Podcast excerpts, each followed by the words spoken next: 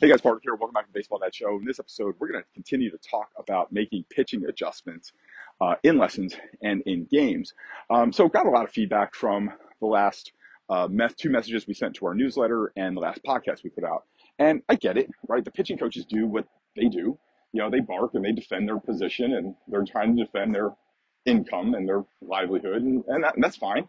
Um, it's wrong. I disagree with it. Um, but that's their cross to bear, not mine. So, um, there were a lot of questions though about around like making adjustments in the moment. Like, what if we could make an adjustment that could help him throw strikes in the moment? So, look, if your son is in a game, um, and there's something that he can do to help him throw more strikes, help him compete better, and help him uh, do better for his team, yeah, absolutely, you should do that, right? But most of the time, and I'm going to come to the long and short of this in a second, but most of the time, the things that we say mechanically are not the things to say, right? So first of all, a pitcher, a, pitcher, I often, when I start with players, I'll often talk about how pitching coaches often instruct as if the pitcher and the pitching coach have the same point of view. And we don't, right? So as a pitching coach, I can see your whole body. I can see all of your movements. I can see how they come together. I can see all that. The pitcher can't, right? Just as I'm sure, you know, I am walking here after my run. I'm, I'd imagine you're sitting somewhere, or maybe you're running, or you're in a car, right? Well, we have a left foot, right? I, I can't see it right now because I'm looking forward, but I know it's there, right? But we we are often coaching them, telling them mechanical things to do with their body, thinking that they have that, that they have the same perspective as we do, and they can see the same things and understand the same things that we do. That's a lot. For first of all, it's, it's like impossible. I could, and I do it all the time. I prove it all the time with kids when I'm working with them. That's a longer discussion. But if you did want to do something, if you were going to sit, let's say you have a right-handed pitcher who's missing up and in to right, and he's aiming right for the middle of the plate. Yeah, if you want to make an adjustment to adjust your target low and away, and that puts your puts the ball in the middle of the plate, yeah, then do it absolutely do it. Like, yeah, of course you would, right? Like, it, it's kind of like if you got a hole in your tire, right? And you got one of those things that can kind of pump up the tire, one of those little, you know, like cans you insert that can pump up the tire for a little bit, at least get you through to where you can get a new tire. So, absolutely. And anytime that, so, so when we're talking to pitchers in a game, we don't want to talk to them about body parts. We want to talk about targets. And anytime you're, you're adjusting targets, you're also going to adjust mechanics. So a kid who throws a right-handed pitcher who misses up and in to a right-handed hitter, and then adjust to throw the ball down and away so that he can, you know, quote unquote miss over the plate. He's he's automatically he can't do that with the same mechanics, right? So his mechanics will start to change. But that's not patterning, right? That's duct taping. And so anytime you change a target, we improve things, right? So I'll give everybody who's had the experience, every guy who's listening to this, you've pulled up to a urinal that had like the little dot or the little bug, right, on the urinal thing. And what did we all do? We all tried to hit the bug, right? So, you know, that's that's anytime we can do that, we should do that, right? Adjust the target. Now, that's the short of it. The problem is when that becomes the system. So when the duct tape becomes the building system, when the portable air filler upper thingy becomes the system, when the guy making tweaks becomes the system, that's where it becomes a problem. And that's what you see in a lot of lessons because there's also this um, pressure for the pitcher to perform in a lesson. So I'll give you an example of why this doesn't, why, why, why pitching coaches won't do this. Some of it's just ignorance, right? They just don't know. They just don't know what they don't know.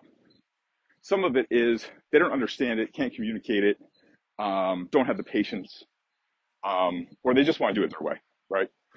Um, but I'm going to tell you what some of it is. Some of it's the business model that's taking over, like the industry's kind of taken over. So when we do coaches trainings, I'll say to pitching coaches, you know that there's things that you're teaching kids that's going to take them probably about eight or 10 minutes of kind of ugly work to figure it out. Like we have to let them kind of throw a lot of bad pitches, do some things poorly, look bad, And we've got it, we know the best thing for them is to say nothing and to just let them have that time to figure it out. Now, when we talk to pitching coaches, we say, well, you guys don't do that though, right? I say, yeah. I said, but so the reason why they won't do it is because if you're sitting there, if you're a pitching coach in a lesson and you have a pitcher who's sitting there for six, eight minutes figuring something out. So we know what's going on. We know he's learning. We know that he's trying to connect things in his brain to his body, right? We know what's happening. We know that that takes time. The problem is a pitching coach standing next to a kid not doing well for six, eight, ten minutes doesn't look good. A pitching coach standing next to a kid who's not doing well, period, like doesn't look good, even if he's talking. But a pitching coach standing there and not saying anything really doesn't look good. Really doesn't look good. And so the pitching coach will, all the time, they will say, well, yeah, I think it makes us look bad. Okay, well, now who's this about? Is this about what's best for the player and the player learning? Or is this about what you were hired to do, which is make the player better? So it's like a surgeon saying, I, I, I, I don't want any blood. you know, surgery is, is often uh, difficult, right? Surgery is, is an intervention into our body that's going to cause our body to go into, you know, some state of recovery. I know we have a lot of uh, doctors and a few surgeons who listen to this podcast, but so uh, I'm speaking not as a doctor. But what we know is that the short term negative effects of the surgery, we know outweigh the long term positive effects. And so my concern is that we do a lot of duct taping. We do a lot of things that are good in the moment. And then we are like, again, in my, in my, in the last podcast, the distortion is, is that it works. That's the system. That's how it works. But the second a player can't run that, the second a player, his, his mental, um, attention is diverted, he's going to fall back to mechanical patterns. And when's that going to show up the most? When will his mental attention be divided the most? When will he be feel the most pressure, the most um, be the most self-conscious, feel the most like anxiety of the moment? It's going to be in big games, in tryouts, in showcases, etc., etc. In other words, it's going to be he's going to fall back to his old patterns and forget that duct tape system when he needs it the most. When we can just go through a phase of building in the patterns of high velocity mechanics, helping our kids understand that we have to build those patterns and maintain those patterns. Right? So I tell all my students, I can get you to intellectually understand a free throw in a few minutes, probably give you a complete master's level breakdown of what's going on in the free throw in, I don't know, probably a short time. You'd have a pretty good grasp of it. But if you want that thing to be automatic, there's only one way that happens.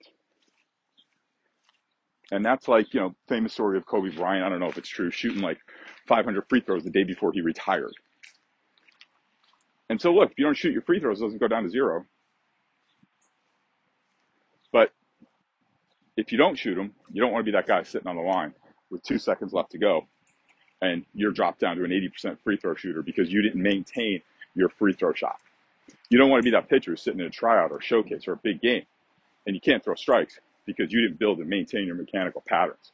Because you got some pitching coach who's just duct taping, making adjustments, thinking like you're doing something, creating a distortion for the pitcher. And meanwhile, your son's out there and he's the one paying the price and you're paying the bill for the pitching coach.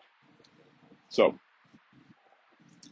um, if you guys are interested, we have uh, summer sessions opening up, live in person sessions. Um, and I, I, I don't do camps. I don't do um, any big group stuff. I do one-on-one kind of hyper personalized stuff. So, uh, and also our virtual Velo program if you want to work virtually.